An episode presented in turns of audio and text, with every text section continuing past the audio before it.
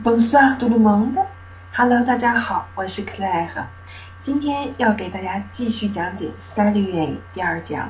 上节课我们讲到了 a d i bonjour，a d bonjour，a g a l e g a n 啊。那么今天我们就要对 d bonjour，a g a l e g a n 做出一定的 réponse，也就是说回答。如果人家问候你，我们一定要做出一些反应的。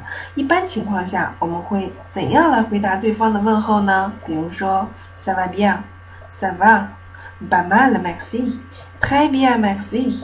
啊，同时我们也可以对对方做相应的问候，比如说 “E vous” 啊，朋友之间 et toi，et vous-même 啊，那您同样吗？也同样吗？是这个意思啊。还有一种情况，我们也可以这样说啊，On peut demander à quelqu'un de saluer une personne absente。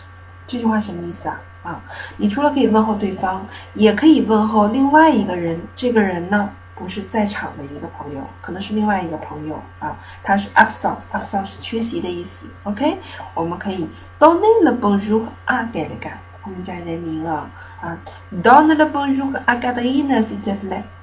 啊，我们可以向对方做这样的请求啊。那么好了，今天我们就讲解如何去做 he bones 啊，同时怎样去对对方的朋友给予一个问候呢？好了，朋友们，你学到了吗？